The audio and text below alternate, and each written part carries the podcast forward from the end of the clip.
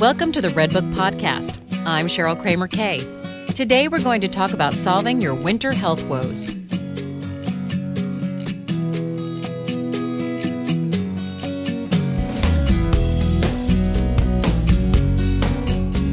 Around the holidays, people tend to spend too much time at the buffet or the bar at parties, get stressed out about finding the perfect gifts, and skimp on sleep and exercise.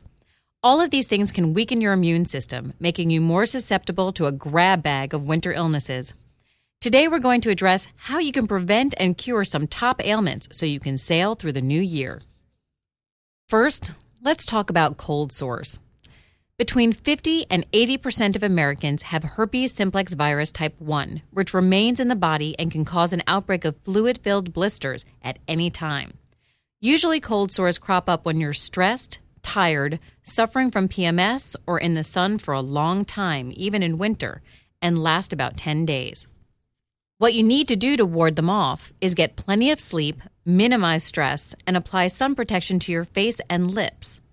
Dr. Audrey Kunin, the founder of Dermadoctor.com, says that at the first tingle of a blister, apply an over the counter topical cream like Abreva, which speeds healing, five times a day until the cold sore disappears. If you get cold sores every few weeks, ask your doctor for a prescription medication like Valtrex, which impairs the virus and speeds healing. Next up is dry skin. Dry indoor heat, frigid outdoor temperatures, and low humidity everywhere can rob your skin of moisture.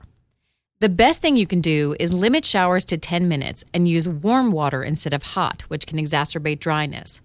While your skin is still damp, slather on a body cream with alpha hydroxy acid, a fruit acid that sloughs off the dead skin and allows your skin to retain more moisture. Also, try using a pH balanced soap, applying hand cream after washing, and putting a humidifier in your bedroom. Are you getting heartburn? Eating larger meals, dining too close to bedtime, and indulging in fatty foods, chocolate, peppermint, and alcohol can aggravate the stomach lining and send acid up into the esophagus. Symptoms include burning chest pain, a bitter taste in your mouth, and the sensation that food is coming back up. Not fun and kind of gross. If you feel an attack coming on, pop an antacid like Tums. If you're still feeling it, take an over the counter H2 blocker such as Pepcid AC or Zantac to help slow the production of stomach acid. If these meds don't help and your heartburn gets worse, try taking Prilosec OTC, a medication that you take for 14 days to significantly decrease acid production in the stomach. If you still don't feel better, see your doctor.